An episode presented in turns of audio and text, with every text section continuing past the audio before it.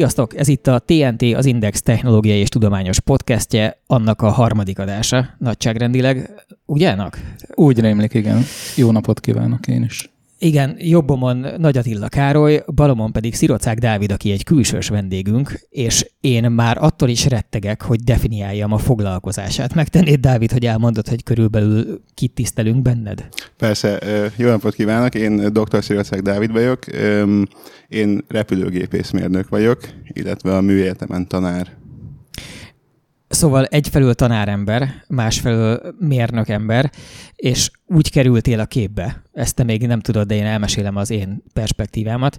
Én egyébként Bazsó Gábor vagyok, és úgy kerültem én a képbe, hogy a NAK rám írt, hogy hello, volna ez a srác, aki te vagy, és elküldte egy linkben azt, hogy most éppen mivel foglalkozol, és én elolvastam annak az, ab, az angol nyelvű abstraktját, uh-huh. és megállapítottam, hogy minden szó nagyon érdekesnek hangzik, tök nagy kár, hogy a hangzásán kívül igazából egyikkel sem kapcsolatban sincsenek mélyebb információim, de hogy úgy tűnik, hogy a, a repülés jövőjével és a repülés jövőjéhez vezető úttal foglalkozol te, illetve annak a, a nagyon sok szempontból egyáltalán a technológiai előkészítésének az eszköztárával, meg hasonlókkal. Ez mennyire fedi le azt, ami történik? Üm, igen, tehát, hogy üm, mi ugye kutatással is foglalkozunk, és ugye most a repülésben a, az elektromos hibrid, illetve a fenntartható repülés az, az egyik kulcs téma, amivel a világon szerte nagyon sokan foglalkoznak, ugye beleértve minket is. És úgy kerültél egészen konkrétan ide, hogy annak volt egy valamilyen fórumon, ugye? És ott az, az milyen van. jellegű fórum volt, és ott mit hallottál? Ott nagyon sok ilyen kutató, egyetemi szakember, illetve repülés tervezéssel foglalkozó ember gyűlt össze, nagyon okosakat mondtak, és nekem a Dávid által elmondott, aki nagyon megragadtak, és így nagyon kíváncsi voltam, hogy, hogy hogy zajlanak mostanában a repülőgép tervezéssel kapcsolatos kutatások, mik a legnagyobb kihívások ebben a szektorban, és ezért kértem meg Igen, vannak Dávidot, a... és fel is öltöttem bennem, ugye ez a fel, ezzel vezettem fel magamban, hogy hol vannak a repülőautóink, amiket ugye ígértek már nagyon régóta, a Jetson család talán az, ami mindenkinek megvolt, és nagyjából ez volt, ami miatt én kértem a Dávidot, hogy jöjjön el közénk és beszélgessünk. Erről is, meg arról, amit ő csinál. Jó, akkor lehet, hogy az jó, hogyha ennek adunk egy olyan szép ívet, hogy először elmeséled, hogy te mivel foglalkozol inkább, és csak utána kérjük számon rajtad a repülőautókat, hogy legyen idő így a, valahogy a mentségeket felépíteni. Hogy neked hogy telik most egy munkanapod? Um, igen, szóval uh, ugye, mint említettem, egyetemi tanár vagyok ugye főképpen, um, úgyhogy a jelenlegi munkaköröm az ugye egyrészt az oktatás, másrészt pedig kutatás, és um, több szálon tar- folyik a kutatás. Van például most egy EFOP európai projekt, és akkor ezen keretén belül a, az elektromos, illetve hibrid, valamint ilyen disruptív technológiákat próbáljuk bevezetni a mérnök képzésbe.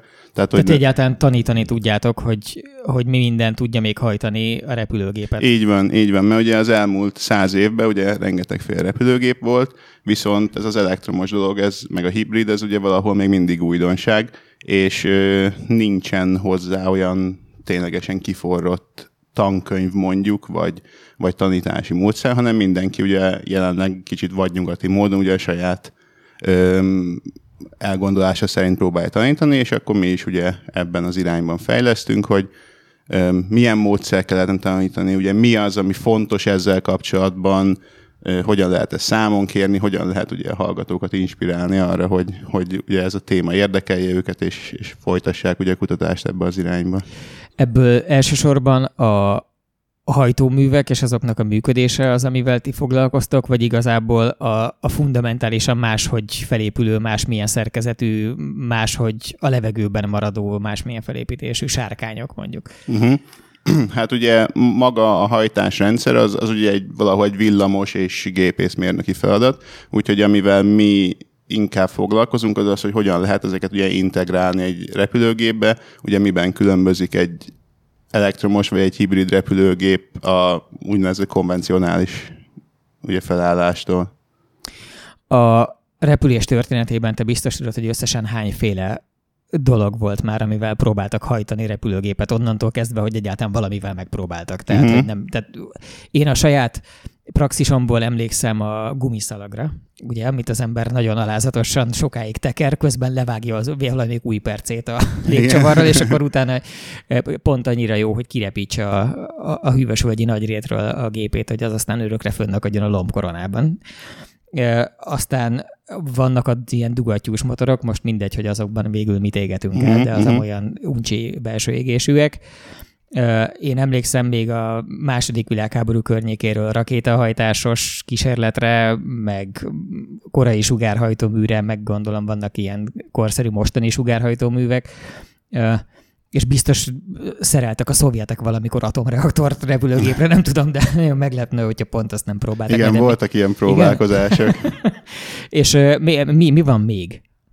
Hát ugye talán a legegyszerűbbeket hagytad ki, ugye van vitorlázó repülőgép. Jó, de az nem ér, hát azt nem hajtja senki, azt a jó Isten hajtja széllel. Az... Igen, szintén hőlégballon, és ugye ennek a különböző változatai. Egyébként ez is most egy nem régiben visszajött a köztudatba, ugye ezek a nagyon sok ideig fennmaradni képes, gyakorlatilag hőlégballonként funkcionáló repülőgépek, valamelyiken még emellé um, napelem is található, és akkor egyes cégek azt mondják, hogy ezek egy évig vagy két évig képes a repülésre megállás nélkül. De valóban, amiket felsoroltál, ugye alapvetően ugye dugattyús motor, gázturbina, és akkor ennek a különböző fajtái, ugye vannak a rakétahajtóművek, és akkor ugye most jönnek be a, az elektromos, illetve hát ugye hibrid rendszerek, ugye a hibrid az az, hogy van benne valamilyen elektromos motor, illetve valamilyen erőgép, tehát hogy akár dugattyús, akár turbina, ami vagy csak áramot szolgáltat, vagy áramot, és ugye közvetlenül a propellert is tudja hajtani, ugye tengely teljesítménnyel. Neked ez mitől lett szexi? hát én ugye kinnéltem Angliában, és dolgoztam is, meg ott is tanultam, én nyolc évet voltam kint, és az egyik munkahelyem, ahol voltam, mi ott hibrid és elektromos hajtásláncot terveztünk sportautókban, meg ilyen prémium kategóriás autókban nagy részt. Azt lehet tudni, hogy mibe? Azt nem nagyon szoktuk Nyolc éve volt, hát az tök rég, az már elévült ilyenkor. Majd esetleg az adás után. Brit? Britekhez, igen, meg mi Forma 1 is dolgoztunk. Véletlenül ismerek olyan csapatot, ami brit a Forma 1-ben is van, és a, a, van pont nem ők voltunk. Nem ők, nem ők voltak. Értem. Igen, és akkor azt csináltad, és akkor hogy, hogy jött ebből repülés? Hát ugye én, én repülőgépészmérnök vagyok, még itt a közlekedésmérnöki karon végeztem a BSC-t, és utána pedig az angliai Cranfield Egyetemen a mestert és a, a doktori kutatásomat is ott csináltam, és az pedig repülőgép tervezésből. Tehát, hogy hogyan kell mondjuk egy üres lapról repülőgépet tervezni, tehát egyedrakják az a papírt, és akkor mondanak, hogy oké, okay, mekkora szárnya legyen egyetlen, vagy felmerül ez a kés, hogy legyen-e szárnya annak a repülőgépnek. Hány hajtómű legyen rajta, hány utast vigyen, milyen üzemanyaggal működjön, és akkor ez a sok-sok kérdést, és akkor ugye ezeknek mindig van valami következménye, és akkor ugye ez nem elég a mai világban, hogy, hogy összeraksz egy repülőgépet, ami, ami úgymond repül, hanem ugye nagyon kiélezett a verseny, hogy minél alacsonyabb tüzelőanyagfogyasztása legyen, minél környezetbarátabb, minél kevesebb zajkibocsátása legyen. Úgyhogy ezeket is bele kell venni manapság már tervezési folyamatban, nem lehet azt, hogy majd a végén majd, nem tudom, majd letakarom, hogy kevesebb zaj legyen, hanem már az elejétől kezdve ezt mind figyelembe kell venni. Ott, ahol én gyakran megfordulok az autózás világában, ott egy nagyon népszerű álláspont, hogy a hülye semmihez se értő brüsszeli bürokraták, azok szétszivatják az autógyárakat azzal, hogy mostanra praktikusan teljesíthetetlen emissziós normák, meg fogyasztáscsökkentési normák esnek be évről évre az ablakon, amivel lényegében lehetetlen megbirkózni, és ezért kínjukban részben karteleznek, részben hazudoznak, részben csalnak, és még így is csetlenek, botlanak, és nem nagyon sikerül őket tartani. Miközben bezzeg, ugyanekkor nézzük meg, hogy a nagy óceánjáróknak a nyersolaj tüzelésű kazányaiból pedig eleve halott fókák és jeges medvék jönnek ki, és a nagy repülőgépek is ilyen elpusztult amazóniai őserdőkkel mennek a levegőben, és azzal bezeg nem foglalkozik senki, mert az messze van. És én nem szeretnék ez ügyben állást foglalni, mert messze nem is értek hozzá eléggé, hanem csak összefoglaltam, hogy mit szoktunk hallani erről uh-huh. az egyik irányból.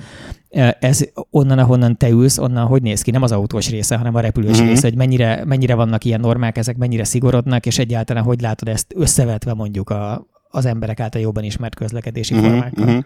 Hát ö, vannak egyébként ö, normák, és nem csak ö, mondjuk brüsszeli előírások alapján, hanem így, a, így az egész ö, ugye repülős közösség úgymond, ugye meghatározott ö, különböző célokat, például ez a 2050-ig mondjuk 75%-kal csökkenteni az összes nitrogén-oxid kibocsátást, jelentősen csökkenteni ugye a széndiokszid kibocsátás, meg minden egyéb kibocsátás. Ez bocsánat, ez mi, mi ennek a forrása? Ez a Akare-nek a, um, hát ez egy ilyen terv előírása De ez is. egy olyan önszabályozó természetű dolog, vagy ez egy külső hatóság, ami ezt rá tudja oktrojálni az összes piaci szereplőre, vagy milyen, mi a jogforrás itt? Öm, hát ez egy, egy ilyen külső hatóság tulajdonképpen, és akkor a, a, ugye az összes repülőgép gyárt ugye feliratkozik erre, hogy igen, akkor én teljesíteni fogom ezt és ezt a, ugye a környezetvédelmi normákat. Itt az elején elhangzott egy szó, ez a disruptív technológia. Erről tudnál mesélni, hogy ezt a laikusok hogy értsék, hogy ez milyen fogalom? Mi igen, van Ö, igen, szóval alapvetően úgy néz ki a dolog, hogy a, ha valamilyen technológiát ö, szeretnénk fejleszteni, akkor úgy nagyon egyszerűsítve kétféle fejlesztés irány van. Az egyik ez a inkrementális fejlesztés, tehát ugye lépésről lépésre, mit tudom én, minden évben egy százalékkal jobb legyen a teljesítmény, egy százalékkal kevesebb a kibocsátás, és akkor is szépen lassan a hosszú évek során ugye jelentős mennyiségű javulást tudsz elérni. És akkor a disruptív technológia az pedig egy olyan hozzáállás, hogy a gyakorlatilag nem azt mondom, hogy követem ezt a trendet, hanem egy teljesen új technológiát fogok bevezetni, ami, és akkor ugye itt jön a disruptívnak a lényege, tehát ugye felborítja a jelenlegi ö, helyzetet, tehát a, ugye aki most úgymond be van gyökerezve ebbe az iparba, és akkor végzi az inkrementális fejlesztését, ehelyett mi egy olyan technológiát keresünk, ami majd őket onnan ki fogja ütni, mert hogy ez a technológia majd, majd olyan mértékű javulást fog eredményezni, hogy, hogy egyszerűen nem tudnak majd lépést tartani vele. Tehát erre a, a tipikus példa, amit mindig felhoznak, az ugye voltak a, a filmes fényképezőgépek, és akkor ugye mindenki kattingatott, vette a filmeket, és akkor egyszer csak bejöttek a digitális fényképezőgépek. És ugye amikor először bejött, akkor ugye a digitális gép az egy olyan dolog volt, hogy hát oké, okay, jó játék, de hát ez sose fogja elérni a filmesnek a szintjét, és akkor ezért például a ugye megint a minta példa a Kodak, ők nem foglalkoztak ezzel, azt mondták, hogy a fotózás jövője az a film, és akkor fejlesztjük tovább a filmet inkrementálisan. És akkor akik meg beugrottak ebbe a disruptív technológiába, ugye például a Sony, hogy digitális fényképezőgépet csinálni, ők ugye előbb-utóbb elhúztak, és akkor most már minden mobiltelefonban van már hat darab kamera körülbelül, és hát egyértelmű mutatja, hogy ugye ez a digitális fotózás lesz, ami a ami repülés a történetében mik ezek?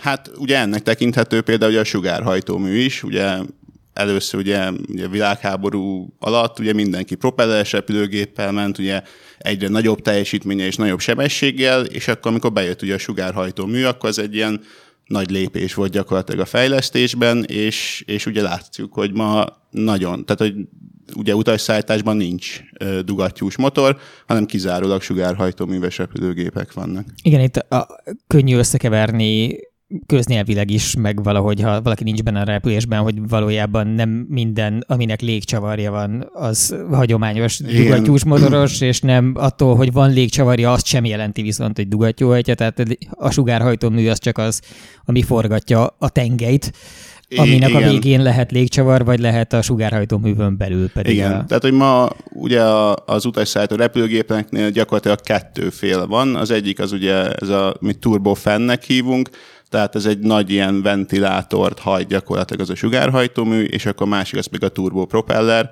amikor egy olyan nagy propeller van, ami ugye hasonlít a légcsavaros gépekhez, de ugye maga a belső szerkezet, meg ugye, hogy hogy termel a teljesítményt, ez teljesen más, mint a dugattyús. Megnevezted a szervezetet, ami elvileg foglalkozik a ti kibocsátási normáitokkal, vagy uh-huh. legalábbis így a, hát nem a tiétekkel, hanem mindenkiével. Uh-huh. Ezek kényszerítő erejű szabályozások? Tehát kényszeríti-e a repülésipart valami vagy valaki arra, hogy mondjuk megfelezze az, nem tudom, egy utas kilométerre eső nitrogén-dioxidot um, jövőre? Igen, tehát hogy, hogy ez is kényszerítés, ezen kívül ugye a repülés is alávetett minden egyéb mondjuk Európai Uniós előírásnak, tehát ugye a, amint kijön az, hogy a, akkor a közlekedésben ennyire és ennyire le kell csökkenteni, az természetesen ugye akkor a légi közlekedést is érinti. Hol tart most ez körülbelül? Azt te tudod, hogy a, a, a, ebből a szempontból a repülés és az autózás az egymással képes mondjuk milyen viszonyban van? Hogyha valaki most elmehet innen Brüsszelbe, teszem azt repülővel is vagy autóval, és akkor mivel tesz jobbat talán a környezetnek? Um, hát ez egy nehéz kérdés. Um, én annyit tudok mondani, hogy ha megnézzük egy világviszonylatban, akkor a repüléshez kapcsolódó összes kibocsátás az 2 százalék. Tehát ha ezt mondjuk összevetjük a közúttal, ami én pontos számot nem tudok mondani, de a közút az hát én 15 tudtommal, és 25 közé igen, szokták valahol. Igen, becsülni. tehát ha úgy vesszük, hogy a, ahogy a közúton el tudunk érni valamilyen fejlődést, akkor az, az úgy összességében sokkal hasznosabb lenne ugye a világ számára, mint a, mint a repüléssel. Mondjuk ebben benne van az is, hogy viszont cserébe ugye a repülőgép az magasan repül, és ott viszont csak a repülőgép bocsát ki ugye szennyező anyagokat. A, ha gyökeresen új technológiákról lehetne még beszélni, ugye az autózásban vagy a földi közlekedésben talán azt látjuk most, hogy az elektromos hajtás az így kezd mindent átvenni. Tehát mintha történne itt ez a disruptív uh-huh. technológiaváltás. Ez a repülésben hogy áll? Itt a elektromos, említetted te is a hibrid, uh-huh.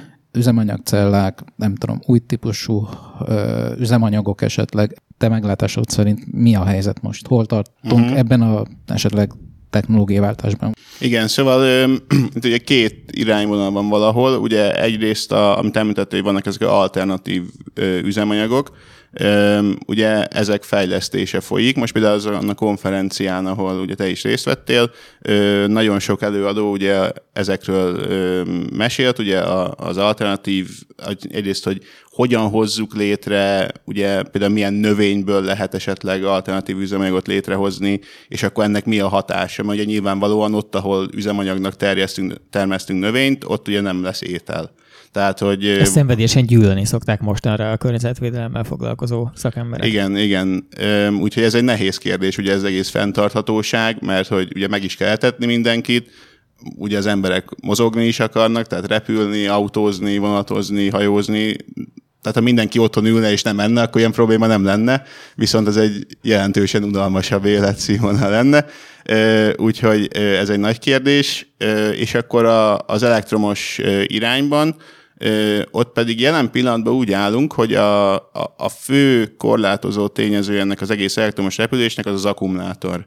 Tehát a, az akkumulátor az nagyon nehéz eh, ahhoz képest, hogy mennyi energia van benne. Tehát ilyen nagyon leegyszerűsítve azt szokták mondani, hogy amit mondjuk egy kiló kerozinnal meg lehet oldani, ahhoz nagyjából 10 kiló akkumulátor kell. Tehát ez egy nagyon öm, leegyszerűsítve. Ami egy sokkal jobb szám már, amit mondjuk tíz évvel ezelőtt hallottuk. Sokkal jobb szám, tehát a, a, ugye akkumulátor technológia az nagyon fejlődésnek indult. Ugye nézzük meg a, ugye az autós vonal, ugye a Teslát, ő, ők is állandóan jönnek ki a legújabb fejlesztésekkel, mindig ugye tolják föl kicsit, hogy mennyit bír egy ilyen akucella, de a repüléshez jelen pillanatban még mindig valahol kevés. Tehát azt mondják a, szakértők, hogy ha most jelen pillanatban mondjuk, ami van akkumulátor, annak mondjuk a két és félszerese kellene, hogy legyen a kapacitás, ahhoz, hogy már akkor úgy, úgy tisztességesen lehessen vele repülni. Ami mondjuk a, a lítium-ion technológiának a fejlődési görbéjét nézve belátható éveket jelent, és nem azt, hogy soha. Tehát hogy nem, nem, ez nem azt jelenti, hogy várni kell őrbetett kézzel, hogy esetleg 20 év múlva jön valamilyen nagy tudományos áttörés az alapkutatásban, amit újabb 20 év múlva sikerül valahogy felskálázni gyártásra, hanem ez igazából, tehát a két és félszeres az valami, amit így látni lehet innen, nem? Hát jelen pillanatban ugye vannak kutatások, amik, amik úgy tűnnek, hogy igen, ez megvalósítható, viszont néhány kutató ebből a szempontból kicsit szkeptikus, mert azt mondja, hogy oké, okay, ha eddig elértük a 100%-ot, akkor hogy lesz abból a 100%-ból 250%? Öm, és ugye ez is olyan, hogy, hogy a lítium-ion elvileg ugye ki lehet tolni egy, egy szintig a, a ugye ezt energiasűrűségnek nevezzük, Ö, viszont más technológiákat is kutatnak. Van például lítium levegő akkumulátor, ami most annak tűnik, hogy talán az majd megoldja a problémákat, de ugye ezek legtöbbje még csak laboratóriumban létezik, tehát ezt még az elkövetkezendő olyan 5-10 éven belül biztos, hogy nem rakják föl mondjuk repülőgépre. Hogyha neked most pénzben kellene fogadnod arra, hogy mi lesz a, a jövő diszruptív technológiája a repülésben, akkor mire tennél legszívesebben?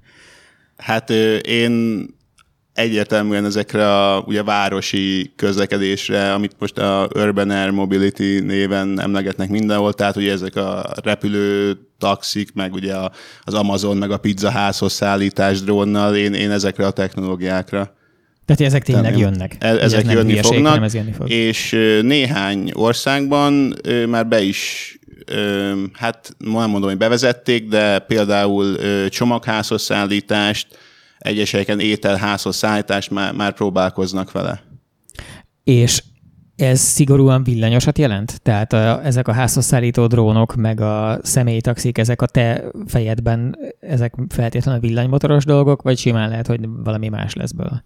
Hát a, a drónok, a, a nagyon kicsik, tehát mondjuk 20 kilóig, azok szerintem szinte biztos, hogy villanyjal fognak működni. Ugyan nagyobb ilyen taxi jellegű szállítógépek, ott, ott lehetőség van arra, hogy, hogy valami hibrid rendszert csináljunk, de ugye a villam, villamos hajtásnak ugye az a nagyon nagy előnye, hogy ugye ott, ahol felhasználod az energiát, ott nem szennyezel. Ugye ebből is rendkívül sok beszélgetés van, hogy az oké, okay, hogy maga az autóból nem jön ki ugye kibocsátás, viszont az erőmű ott meg ugye termelni kell úgy az áramot, és az erőmű is ugye bocsát ki szennyezőanyagokat.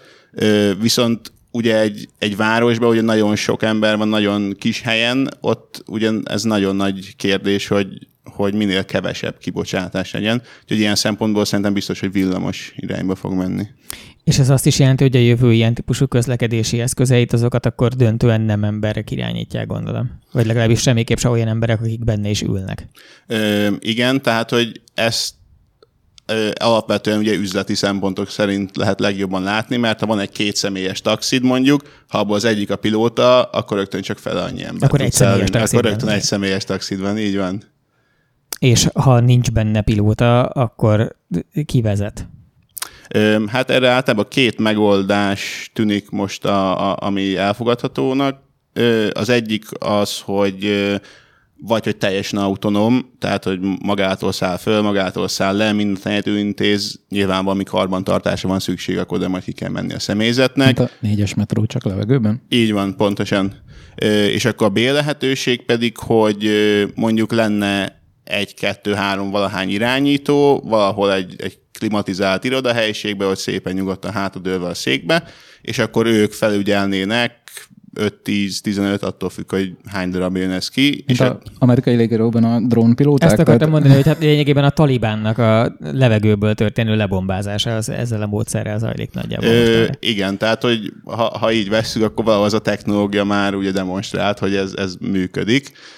Olyankor egyébként ez, ezt én sose tudtam, hogy ez egy real-time irányítás olyankor? Tehát hogy kezelik azt a viszonylag jelentős leget vagy időkülönbséget, ami gondolom. Tehát, hogyha valahol az ember Kandahár külsőn száguld egy drón, és közben, nem tudom, Arizona államban egy bunkerben ül egy később aztán PTSD-től szenvedő katona szegény, Igen. és uh, próbálja a megfelelő burnuszon tartani a célkeresztet, akkor az, az egy real-time kapcsolat? Én vagy tudom, igen. Igen?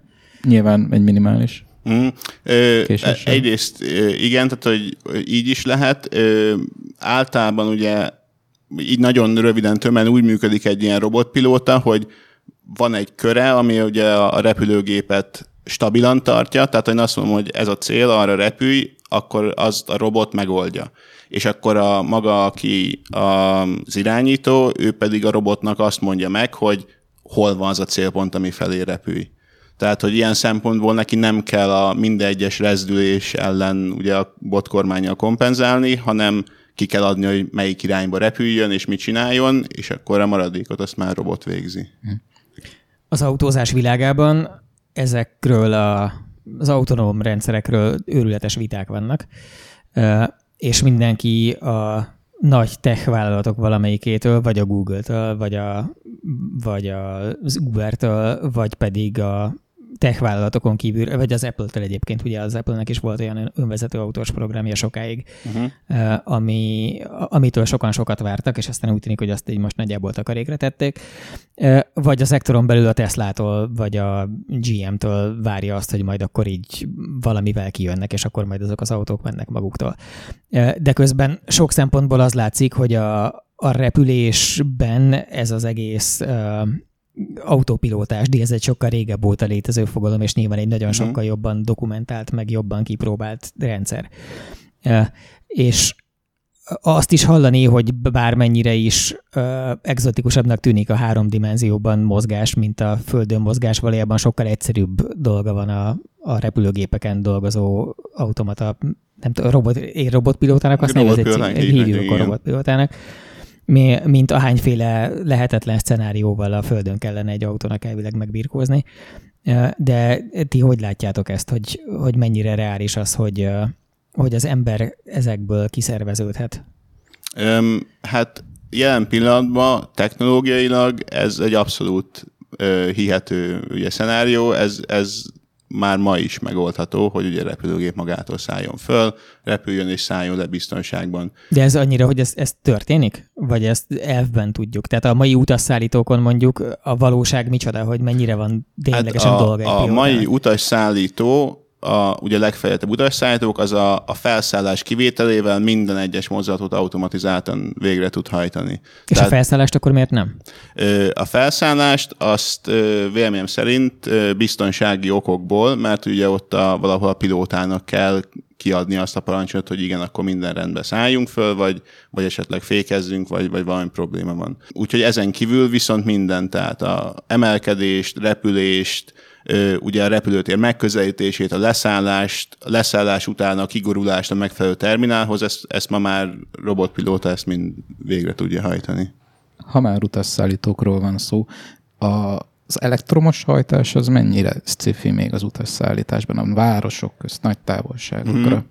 Hát ez az, ami még nem megoldott manapság. Ugye ennek korlátja már említett akkumulátor, ugyanis itt jönne be az, hogy ha van egy repülőgépen mondjuk 20 tonna üzemanyag most, akkor, ahogy beszéltük, akkumulátorból kellene rá 200 tonna, és ugye ha úgy veszük, hogy egy ilyen 737-es repülőgép az nagyjából 70 tonna súlyú, akkor ez így látható, hogy ez így nem adja ki a matek, és, és ez ilyen pillanatban nem működik.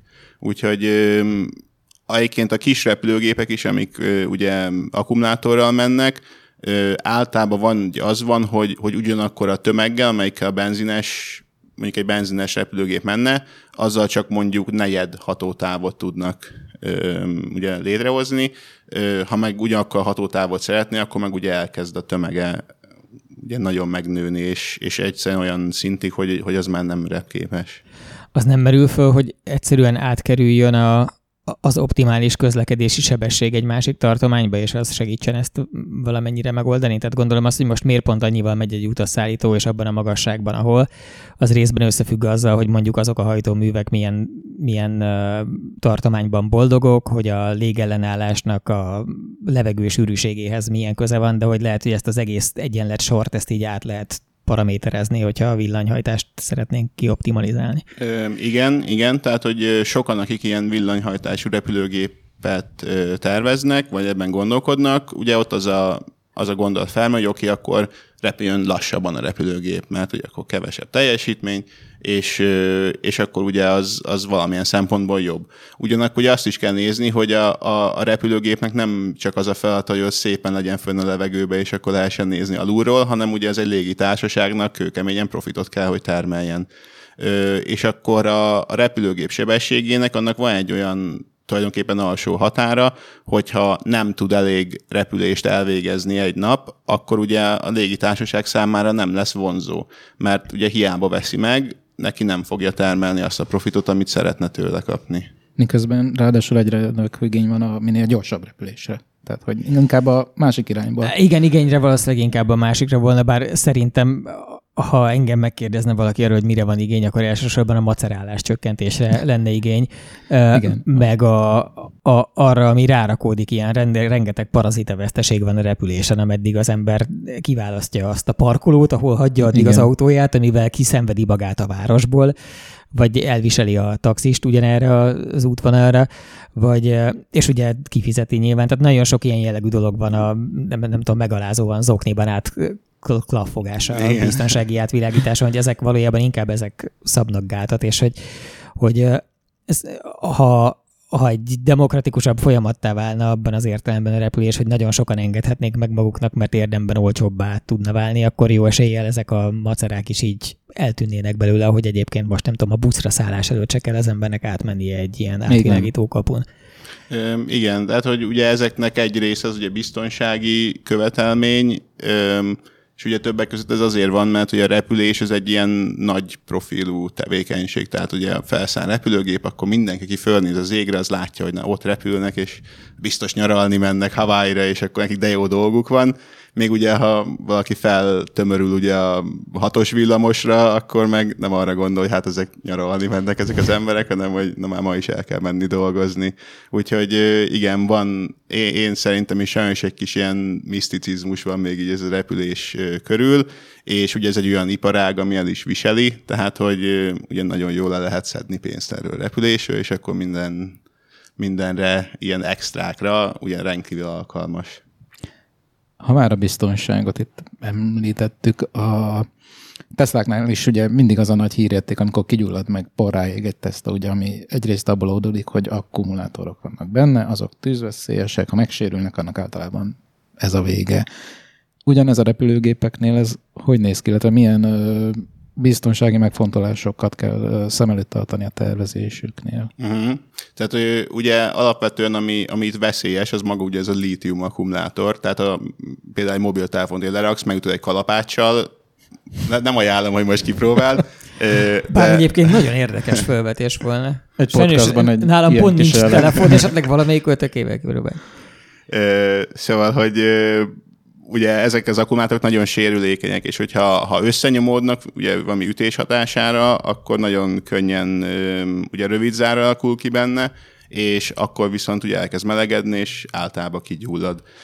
És akkor ugye ez történik, hogyha az autó ütközik, illetve ugye ez történik, hogyha a repülőgép ütközik valamivel. Hát most ezekre hogyan lehet tervezni? ez is ugye a jövő zenéje, tehát hogy ez is egy úgymond megoldatlan probléma még ma, és ugye kutatások folynak vele. Ugye mai, a mai napon is ugye úgy terveznek repülőgépet, hogy azért, hogyha ez becsapódik, akkor például a, a szányban tárolt ugye kerozinnak nem szabad kifolynia. Tehát, hogy ez így az alapvető tervezési filozófia. Na most ugye az akkumulátornál ugye itt jön a kérdés, hogy tulajdonképpen mit akarunk megvédeni leginkább.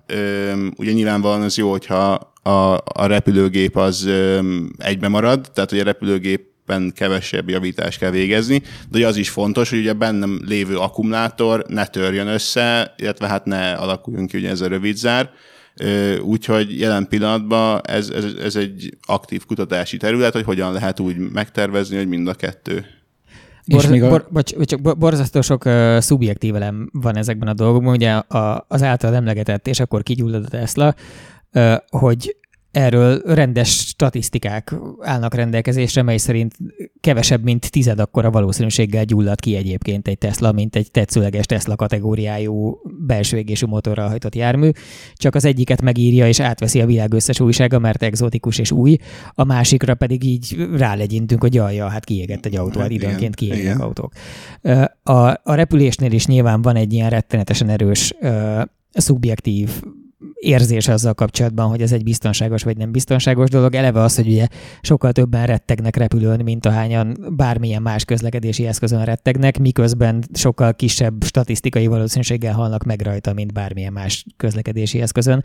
És hogy ezt a e, ezt a, a, a szubjektív izét, ezt a, ha közelíteni próbálnánk a valósághoz, akkor van egy olyan része is, hogy a, én még nem láttam azt hiszem olyat filmben, amióta élek, hogy egy repülőgép összetörik, és nem egy orbitális méretű tűzgolyóban pusztul el mindenki, aki rajta volt, és körülötte még az egész város de hogy ez egy létező dolog, tehát van olyan, hogy egy repülőgép így érdemben megsérül, aztán nem történik különösebben nagyon nagy baj, és egy csomó ember kiszáll, és ezt inkább meg lehet csinálni kerozinnal, mint, mint mondjuk aksikkal?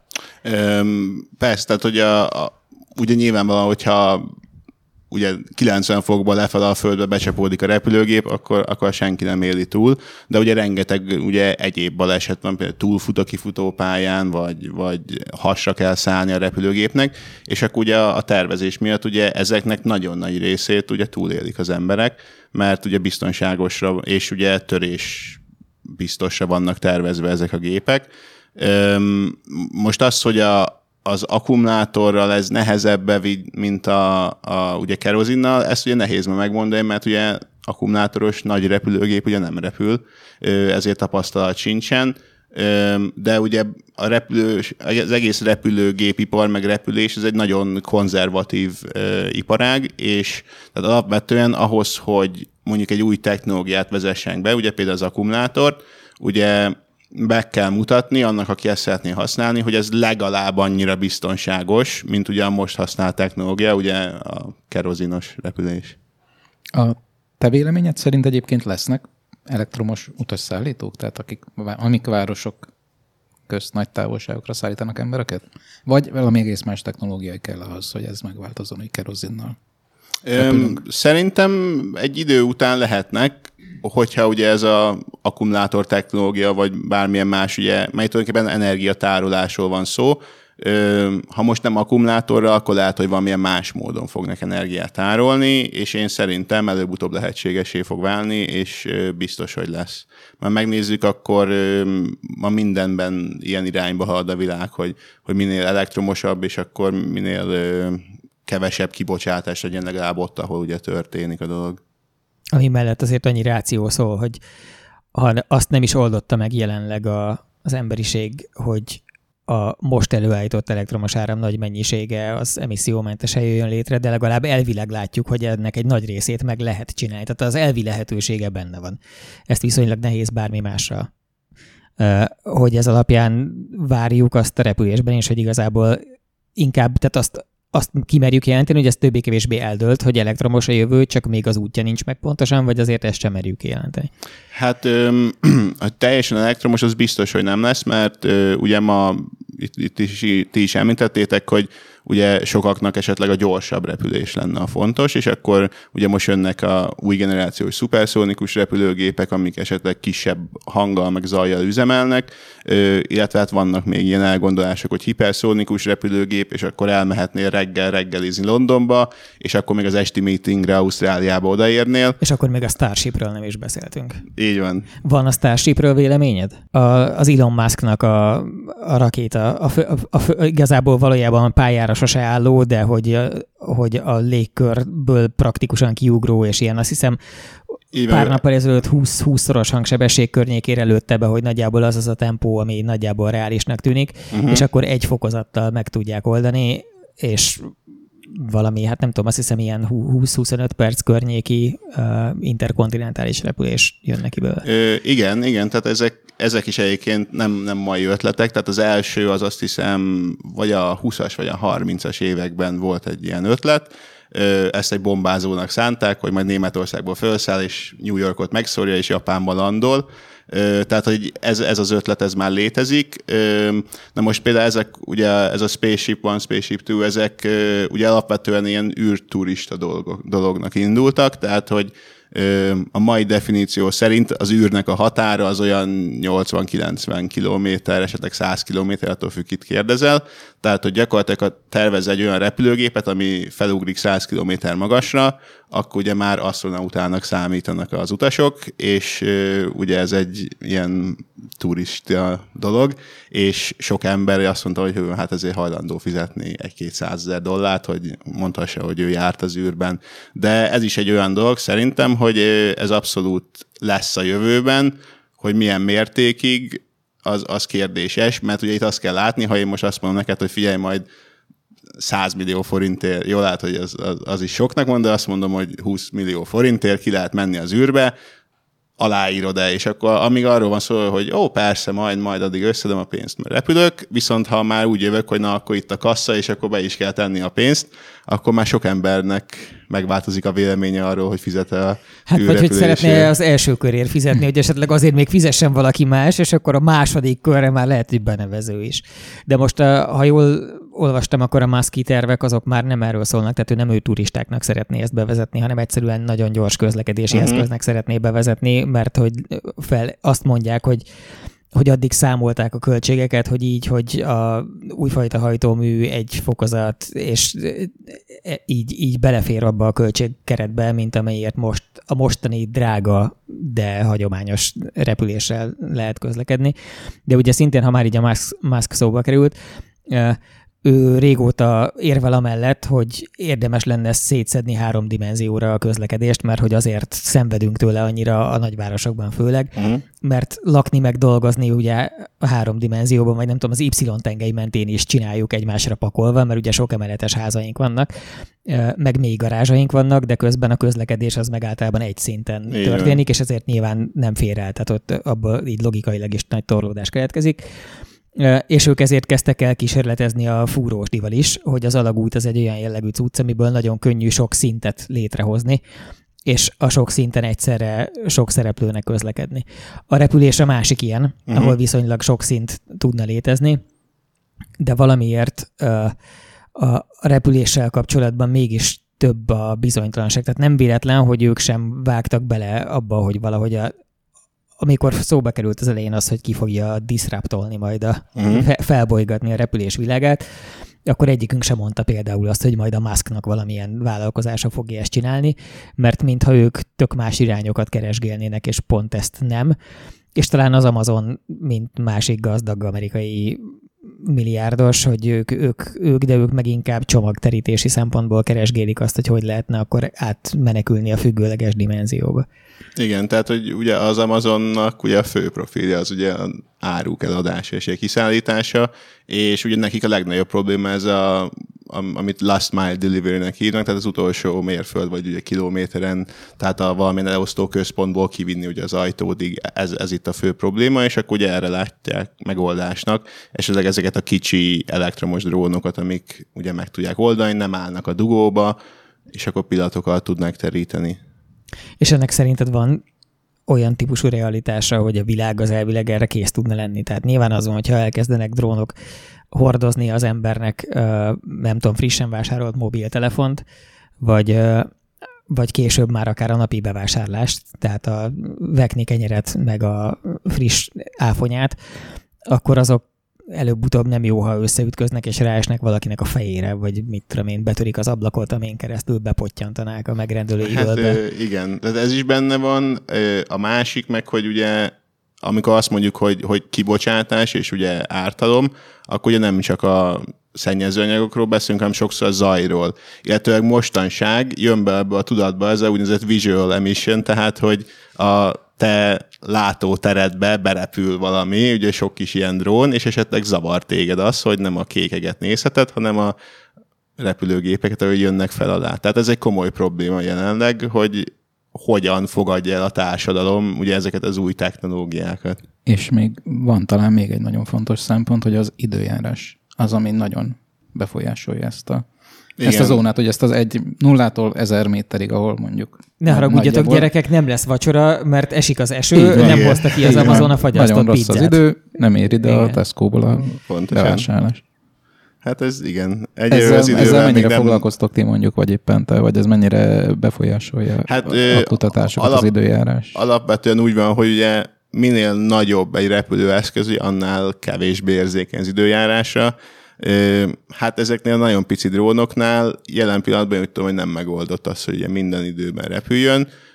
Én úgy tudom, hogy kutatások vannak például olyanra, hogy a, ugye ez egy nagy olajfúró tornyok környékén, amikor vihar van, akkor is tudjon ott repülni valami drón, és akkor lássa az állapotot meg, hogy ugye mi, mi történik ugye a fúrótorony a vihar közben, de ez is inkább még ilyen laboratóriumi szintű technológia, tehát hogy én szerintem olyan, hogy a legnagyobb jégesőbe kihozza a pizzát a drón, az még egy darabig nem lesz. És mondjuk a légitaxiknál, tehát hogy azért a drón az egy pici dolog, mm. mondjuk egy légitaxi, az mondjuk már egy sok tonnás hát szerkezet. szerintem ott is biztos sok tonna akkumulátorral.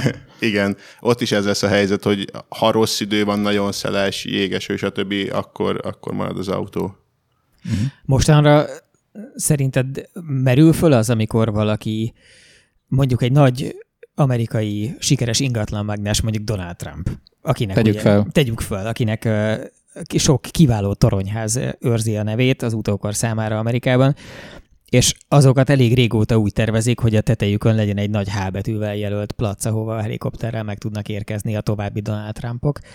És mostanra fölmerül, hogy több darab ilyen hely legyen, mert hogy életvitelszerűen majd ott ilyen függőlegesen le és felszálló embereket és csomagokat szállító cuccok fognak közlekedni? Én úgy tudom, hogy ez abszolút nem is csak, hogy fel fog merülni, hanem már sok embernek felmerült. Én úgy tudom, hogy Londonban már vannak olyanok, akik beruháztak ugye tető leszálló helyre, hogy majd ha végre jönnek ezek a ugye a, a légitaxik, akkor majd ők majd szépen kiadhatják nekik. Megveszik olcsón a négyzetmétereket a tetőn, ami nem kell senkinek, és akkor majd az övék lesz a kikötő. Így van. A parkoló helyett, ez zseniális.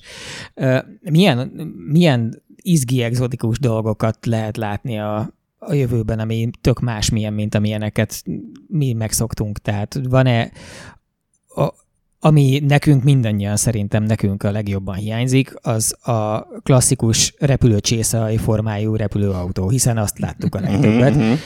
Tehát az, én azt nagyon nehezményezem, hogy a tudomány nem állt elő az elmúlt mondjuk 50 évben, amióta ilyeneket rajzolnak, azóta nem csináltak egy darab normális repülőcsészai formájú üvegbuborék tetejű nevezett repülőautót se. Egyrészt miért, másrészt ha ilyenek nem lesznek, akkor milyen, milyen lesz?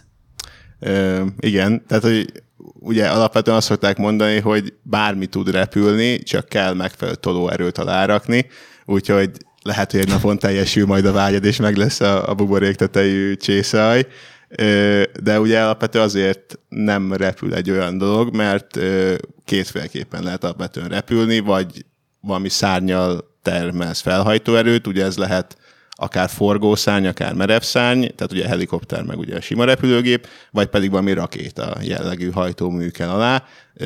Na most ugye ez a csészalja sajnos egyiket se egyikbe se És ezt feltételezhetjük, hogy a, a, az ilyen városon belüli közlekedésben, meg a helyi közi közlekedésben nem lesz jó megoldás a rakéta sose, hiszen az emberek jellemzően nem szeretik porrá égetni azokat a dolgokat, ahonnan indulnak, meg ahova érkeznek. Így van, tehát a rakéta az zajos, hangos, viszonylag sok hely kell neki, tehát az erre a feladatra nem. A, a másikra, amit említettél, hogy például ugye keresztül repülni a Földet, még beállható időn belül, erre a különböző rakéta, illetve hát kombinált rakéta és mondjuk sugárhajtómű ilyen kombinációk, azok, azok megoldások lesznek valószínűleg.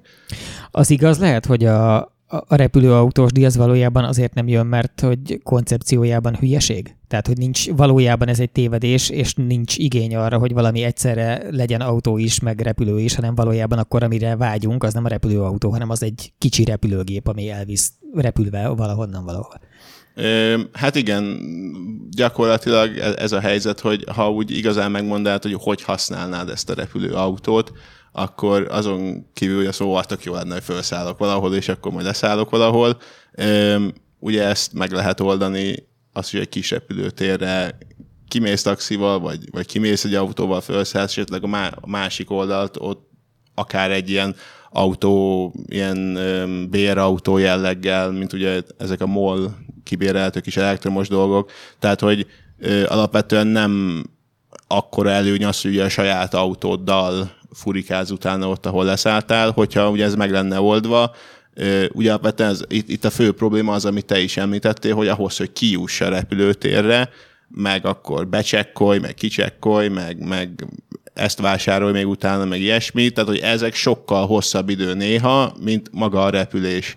És ugye erre is vannak megoldások, nagyon sokan abban gondolkodnak, hogy hogy tulajdonképpen az összes ilyen pici repülőteret, ami ugye ma ugye szétszor van az országban, ugye ezt mind felhasználni, ugye akár nemzetközi közlekedésre. Mert ö, csináltak ilyen tanulmányt, és azt hiszem, hogy a, a lako- föld lakosságának nagy része az 20 pár kilométeren belül él legalább egy repülőtérhez. Tehát ugye ezt meg tudnád oldani, hogy bármelyik repülőtérről, ugye egy, egy ilyen kis repülőgép, ugye egy másik kis repülőtérre el tudjon menni, akkor ugye jelentősen lecsökkenteni ezt a problémát, hogy ugye buszodás, várás, dugó, stb. A hibridizálást említetted az elején, uh-huh. hogy az autóknál ez ugye azt jelenti általában, hogy a klasszik belső égésű motor mellé van valamilyen elektromos motor, meg ahhoz egy nem feltétlenül különösebben nagy aksi, és vagy tud egy kicsit menni csak elektromosan, vagy igazából csak besegít az elektromos hajtás abban a tartományban, ahol egyébként rossz hatásfokkal működik a belső égésű motor, de hogy az autók világában ennek az a az életre hívója, hogy a belső égésű motor az autóhajtásra igazából nem nagyon alkalmas, mert egy viszonylag szűk tartományban üzemel jól, viszont nekünk egy csomó másikban is szükségünk van rá, és mhm. ezért jól lehet hibriddé alakítani. A, a repülőgépnél ott van ugyanez, vagy a, mert nekem úgy rémlik, hogy a, a gázturbinában kb. pont az van, hogy az az így nagyjából egy tartományban dolgozik, vagy eleve egy, egy viszonylag szűk tartományban dolgozik, tehát ott hol tud segíteni az elektromosság? Mm. Hát igazából minden ilyen hajtóműnél úgy van, hogy van egy olyan tartomány, ahol neked a legnagyobb a hatásfokod.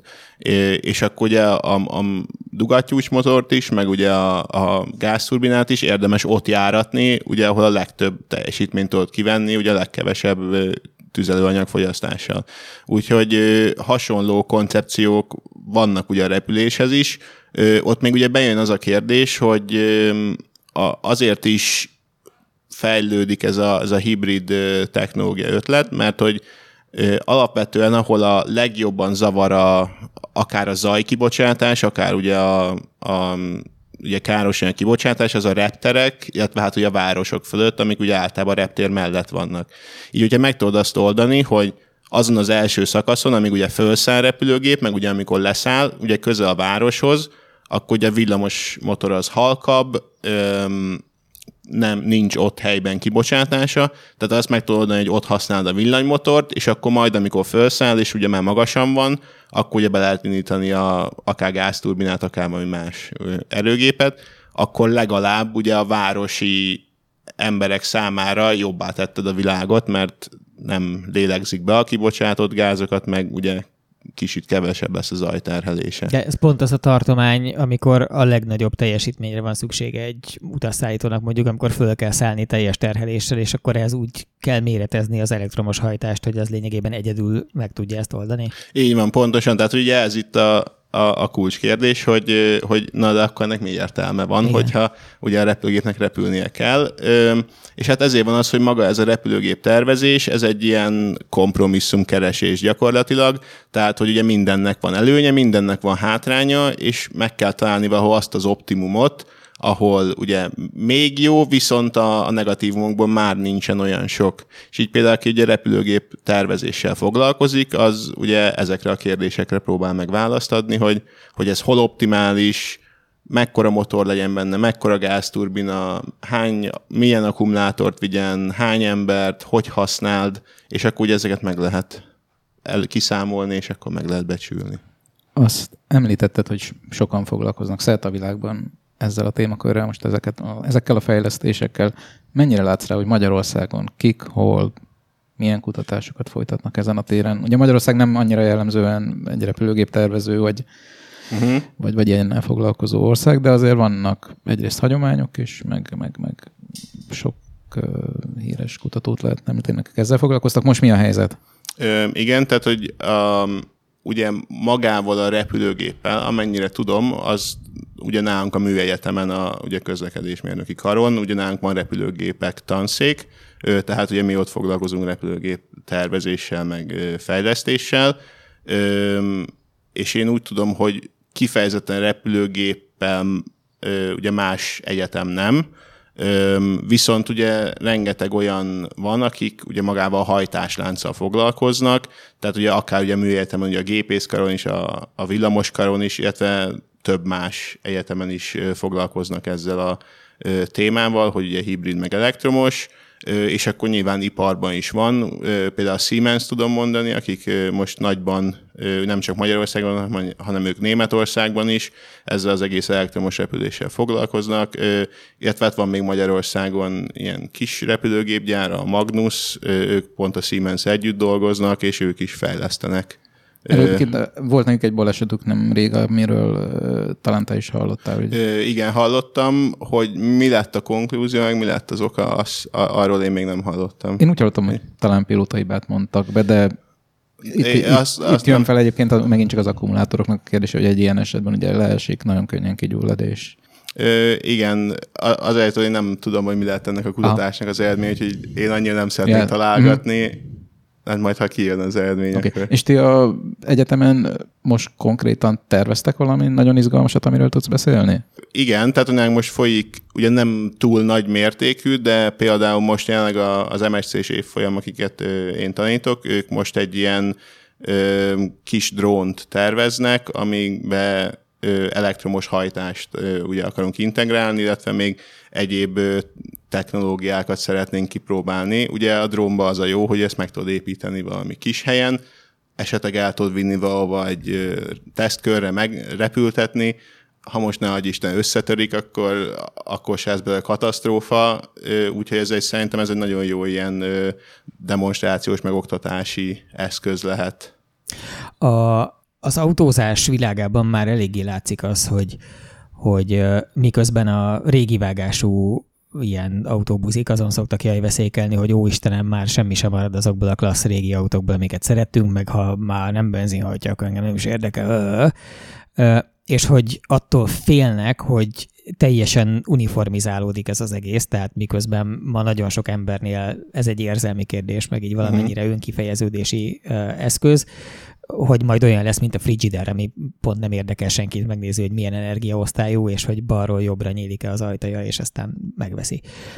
És én ehhez képest az autóknál pont azt érzem jönni, és aztán lehet, hogy majd tévedni fogok, hogy egy ilyen egészen elképesztően csodálatos egyedi autógyártási aranykor elé nézünk az elektromos átállással párhuzamosan, pont azért, mert rettenetesen könnyű lesz az egésznek a mechanikai alapjait összelegózni, mert nagyon könnyen modulokból össze lehet rakni egy, egy elektromos hajtásrendszerű autót, sokkal egyszerűbben, mint ahogy egyébként össze lehet rakni egy egyébként korszerű belső égésű motorosat, és szerintem az lesz majd, mint ami a 20-as években, meg a 30-as években volt az autóiparra, hogy lesznek azok a cégek, amik, amik önjáró alvázat gyártanak gyakorlatilag, mm-hmm. és lesznek a coach building cégek, Igen. amik pedig ráépítik erre a különböző művészileg is igényes, adott esetben nagyon eltérő formavilágú és jellegű felépítményt. És én, én valami ilyesmit érzek közeledni a, az autóknál majd, amellett, hogy egyébként nyilván lesznek a frigider-szerű közlekedési eszközök, amik egyébként nem érdekelnek senkit, de mégis mindenki azokkal jár. Szegény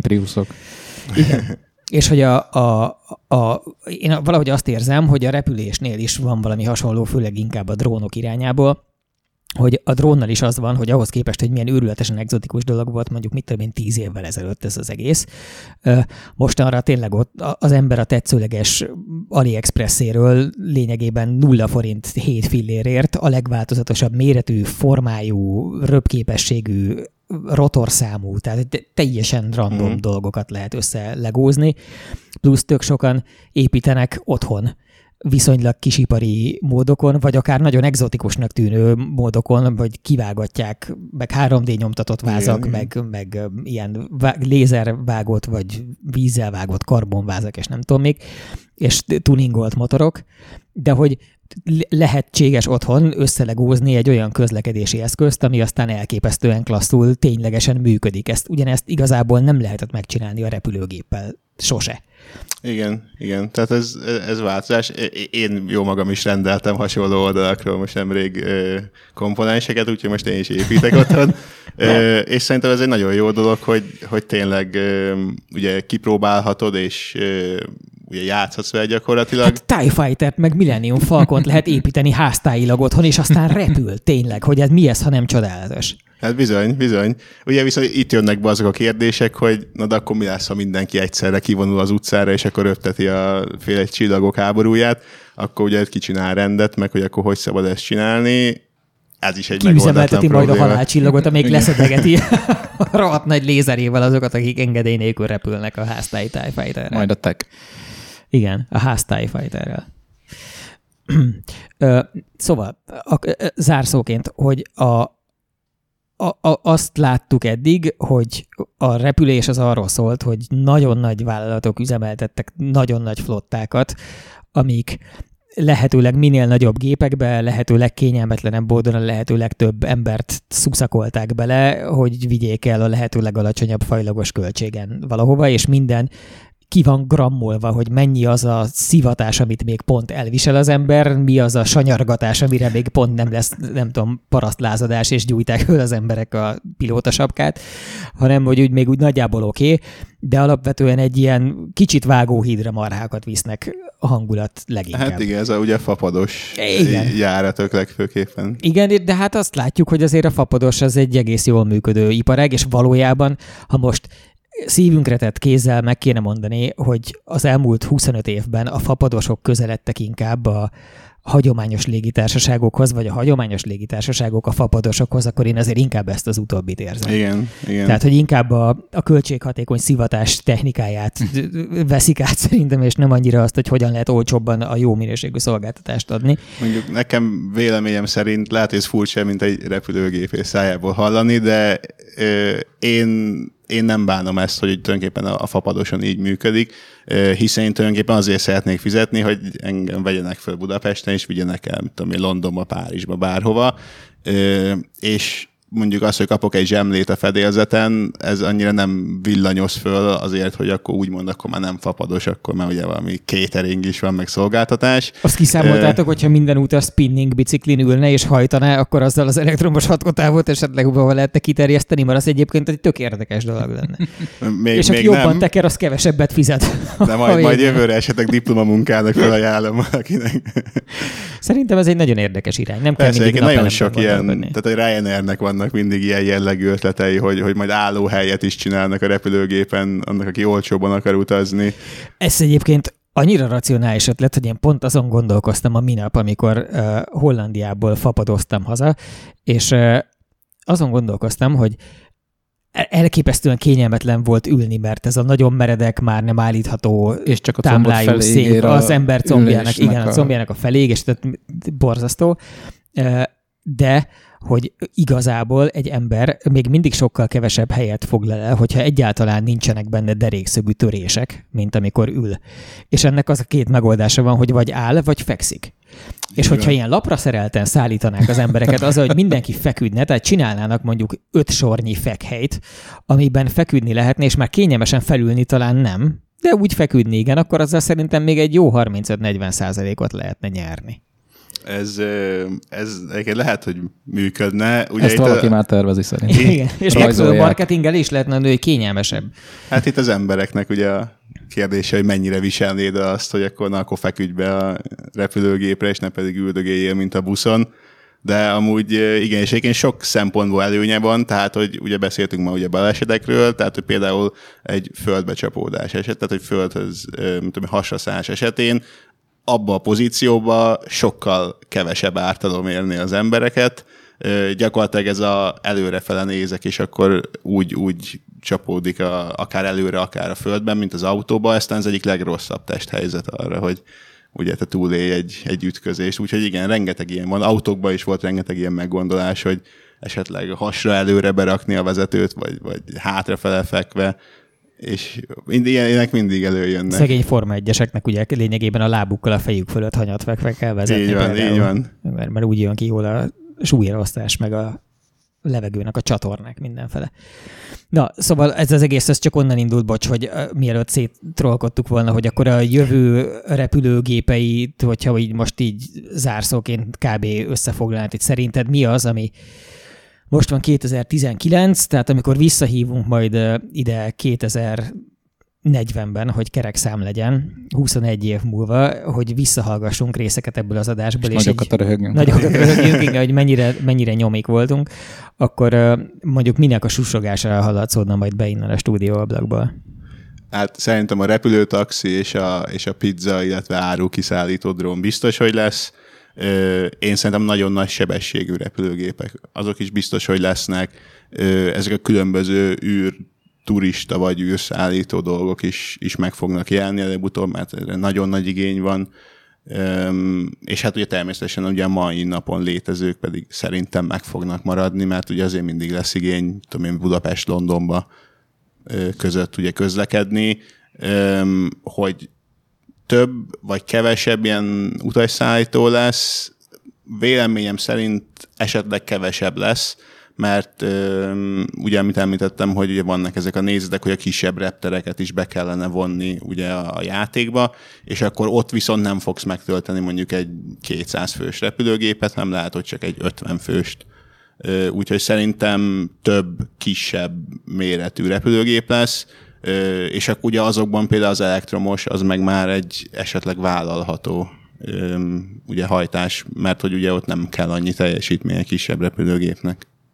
Összességében mennyivel lesz több mozgó objektum az égen arányaiban, ha a mostani tekintjük, a jelen tekintjük egynek? Ez egy jó kérdés. Hát, hogyha ugye belevesszük az összes kis drónt, amit említettünk, akkor ez sokszoros el fog növekedni. Nem tudom megtippelni, hogy hányszoros, de, de öm, azt hiszem azt ö, jósolják, hogy ilyen nagyjából 50 ezer mozgás lehet így öt éven belül ugye ezekkel a kis repülőgépekkel együtt. Egy évben? Vagy Ez naponta. Naponta. 50 ezer repülés. Tehát művelet, tehát az, hogy felszállás, felszállás, átrepülés. Drónokkal mindennel per, együtt. per micsoda? Per, Per nap. Per négyzetkilométer, vagy föld? Na, hát vagy az mire? ország területén. Jó, belül. Magyarországon. Igen, Magyarország igen. területén. Aha. Lehet, hogy a számokat rosszul mondtam, de ilyen nagyság. Valami ilyesmi. Igen. Igen. Ez legalább egy jó számon kérhető dolog, ezt tudjuk ellenőrizni. Igen. Igen, ezt, ezt könnyű. Jó, ö, nagyon szépen köszönjük. Nekem egy búcsú kérdésem van a számodra, ami csak személyes érdeklődés, hogy ö, lesznek léghajók még valaha. Öm, Csak mert annyira gyo- csodálatos tárgy, hogy egy fantasztikusan klassz tárgy, hogy megmenthető, vagy látni valamilyen okot arra, hogy még létezhessenek? Igen, vannak mostában új ötletek, nem is feltétlenül a személyszállításra, bár ugye az is egy ilyen kis luxus léghajó, esetleg egy úszómedencével rajta, ez egy ilyen nagyon kis remek kis cruise alkalom lehetne, de például olyan felhasználásra néznek léghajókat, hogy például Kanadába, vagy ugye az ilyen sarkör környékén bányatelepekhez, ugye szoktuk nézni esetleg a tévében ezeket a Ice Road Tracker, meg hasonló műsorokat, és akkor látjuk, hogy hát azért ez egyáltalán nem egyszerű oda eljutni, viszont egy ilyen léghajó meg alkalmatta akár 200 tonna teherrel, ugye oda meg vissza tud repülni, és akkor azt nem zavarja a jég, nem zavarja, ha olvad, Tehát, hogy ilyen szempontból vannak léghajók. Ugyanezeket katonai használatra is szokták tervezni. Van most egy-két cég, aki, aki már foglalkozik ezzel, hogy, hogy ilyen komolyabb, nagy léghajókat teherszállításra újra üzembe állítsa. Ú, tényleg a katonai alkalmazásokról egyáltalán nem beszéltünk, pedig egy elektromos vadászgép azért az elég menő lenne. Simán beszélhetünk, hiszen ameddig nem állítottuk meg a felvételt, addig a mi kezénk. Dávidnak nincs kulcsa az ajtóhoz, és ne nálunk Akkor menjünk bele, még van egy-két óránk Itt szerintem. simán, igen, igen. Szóval, Lesznek katonai elektromos repülőgépek? Valamilyen szinten biztos, ugye a katonai dolgokra azt kell látni, hogy ugye milyen feladatra fogják őket szállni. Tehát ugye Tom Cruise, amikor beül Top Gun-nak ugye a vadászgépbe, valószínűleg az nem lesz elektromos, mert hogy ugye ott a végtelenül nagy teljesítmény, meg ugye fordulékonyság, amire szükség van, és azt a teljesítményt valószínűleg vagy valami rakétával, vagy ugye gázturbinával lehet megoldani, de ugye előjön ugye a szállítás szükségessége ugye a katonáknál, és rengeteg ilyen ötlet van, hogy például akik a harctéren vannak katonák, most ha nekik még kell lőszer, vagy élelmiszer, vagy valami utánpótlás, akkor azt hogy fogod bevinni? Tehát, hogy nyilván senki nem szeretne mondjuk beautózni egy valami kamionnal, és akkor úgy adni a lőszert, viszont arra, hogy egy esetleg egy ilyen eldobható, ilyen kis négy rotoros drónnal be tud vinni oda az ellátmányt, és akkor letenni, és akkor az a drón, ha nem is jön vissza, hát majd vesztek még egyet. Ugye nem ült benne ember, nincs probléma, hogyha elveszik, tehát ugye erre nagyon-nagyon sok ilyen jellegű felhasználás lesz valószínűleg a ugye katonai De ezt mennyire látod, a katonaság az mindig előjárt ugye a technológiai fejlesztésekben, általában a civil életben onnan szivárognak le a legújabb, nem tudom, találmányok, mindenféle uh-huh. fejlesztések. Ők mennyire járnak élen az elektromos repülés fejlesztésében? Mennyire látod ezt? Hát ö, szerintem így a mai világban így már viszonylag fordul ez az arány, amit mondasz. Tehát, hogy ugye most nagyon-nagyon sok fejlesztést elgő privát cég, de nem is az, hogy állami és nem katonai, hanem egyszerűen privát, tehát akár a Tesla, akár bármelyik ilyen másik nagy céget nézed. Öm, és most már valahol fordult a kocka annyira, hogy csomószor a, a, a hadsereg az azt mondja, hogy na akkor mesélj, tehát hogy van egy pályázat, és akkor lehet jelentkezni, hogy kinek milyen technológiája van, és akkor abból mit lehetne megvásárolni esetleg hadi célokra. Tehát, hogy valahogy kicsit változott már a világ, nem feltétlen. Nyilván lehet egy csomó olyan technológia, amit ugye csak ők fejlesztenek, ugye titokban, ugye nem is lehet hozzájutni, viszont gyakorlatilag ez a, az, hogy villamos motor és villamos hajtás, ez egy már annyira elterjedt technológia, hogy ezt nagyon így megvédeni nem lehet, úgyhogy ezt valószínűleg érdemesebb a civil oldalról összeszedni.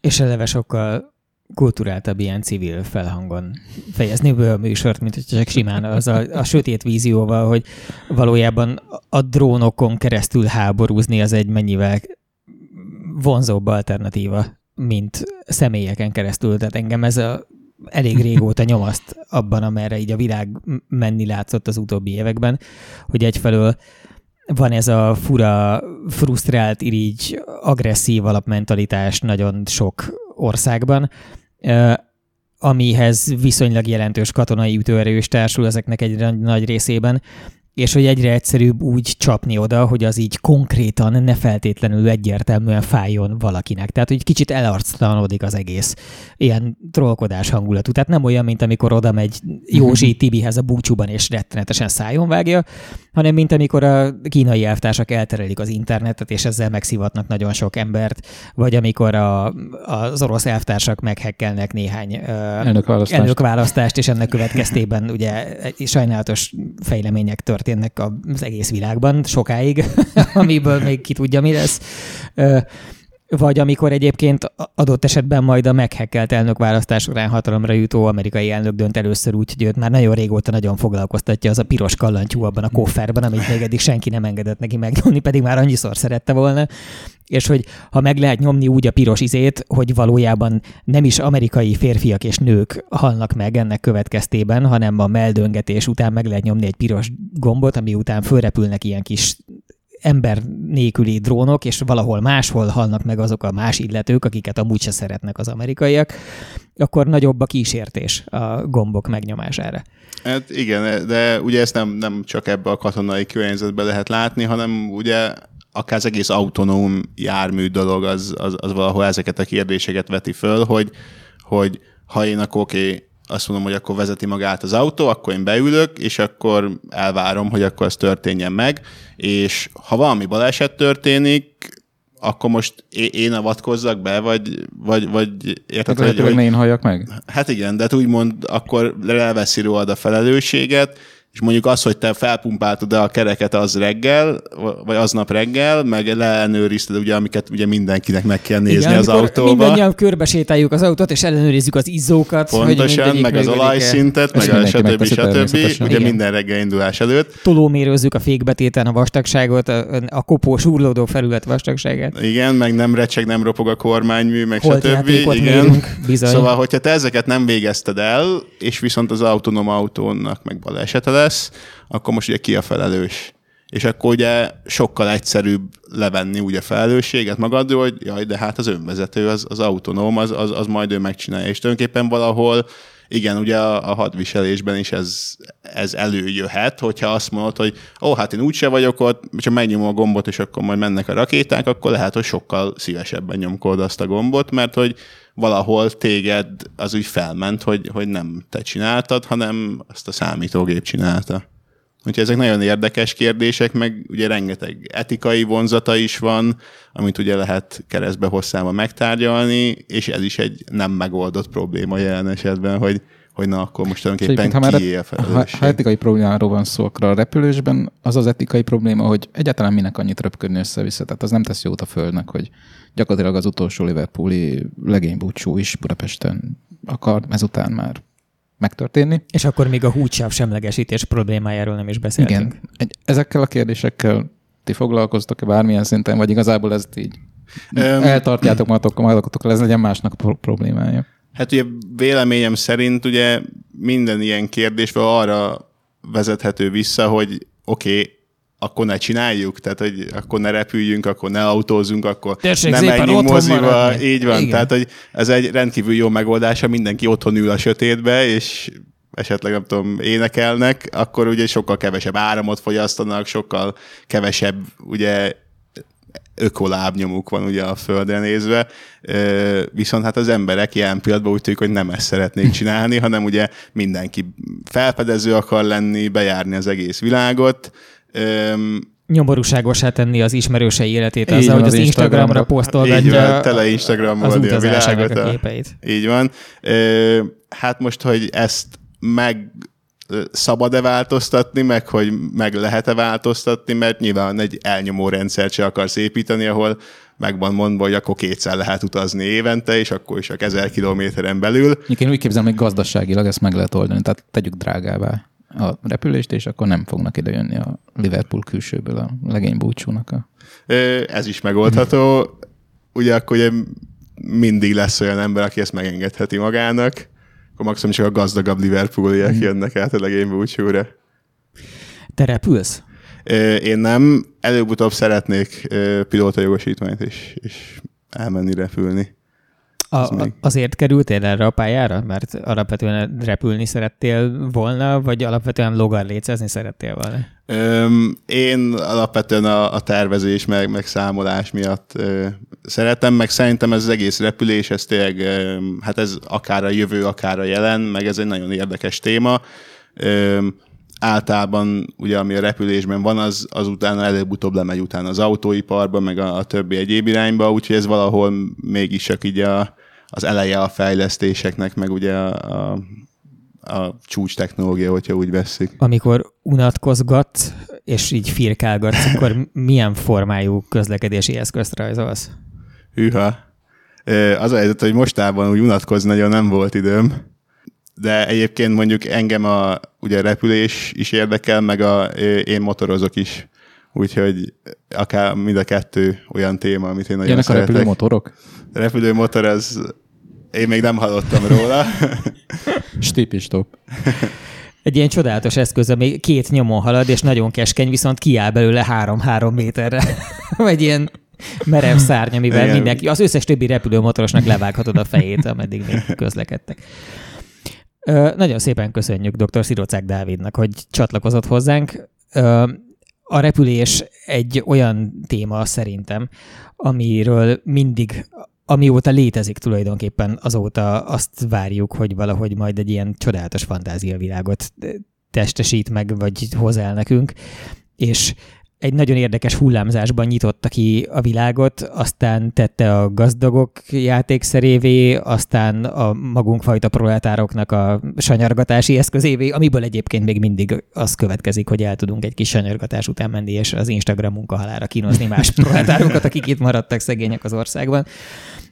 Szóval nagyon, nagyon izgalmas irányba tekergetitek a világot, és azt hiszem maradhatunk abban ugyanak, hogy akkor beírtuk most a podcast 2040-et. naptárába a 2040 Megnézzük. június harmadikai időpontot. Ha vasárnapra esik, vagy szombatra, akkor esetleg eltolhatjuk az ahhoz képesti következő esedékes munkanapra, amikor itt újra találkozunk, és megnézzük, hogy ebből a jövő totóból nagyjából mit sikerült eltelni, és mit nem. Rendben, én is köszönöm szépen, hogy itt lehettem. Köszönjük. Köszönjük szépen a figyelmet, ez volt a TNT, az Index Technológiai és Tudományos Podcastjének a harmadik adása. Reméljük hamarosan újra találkozunk. Sziasztok! Sziasztok. Sziasztok.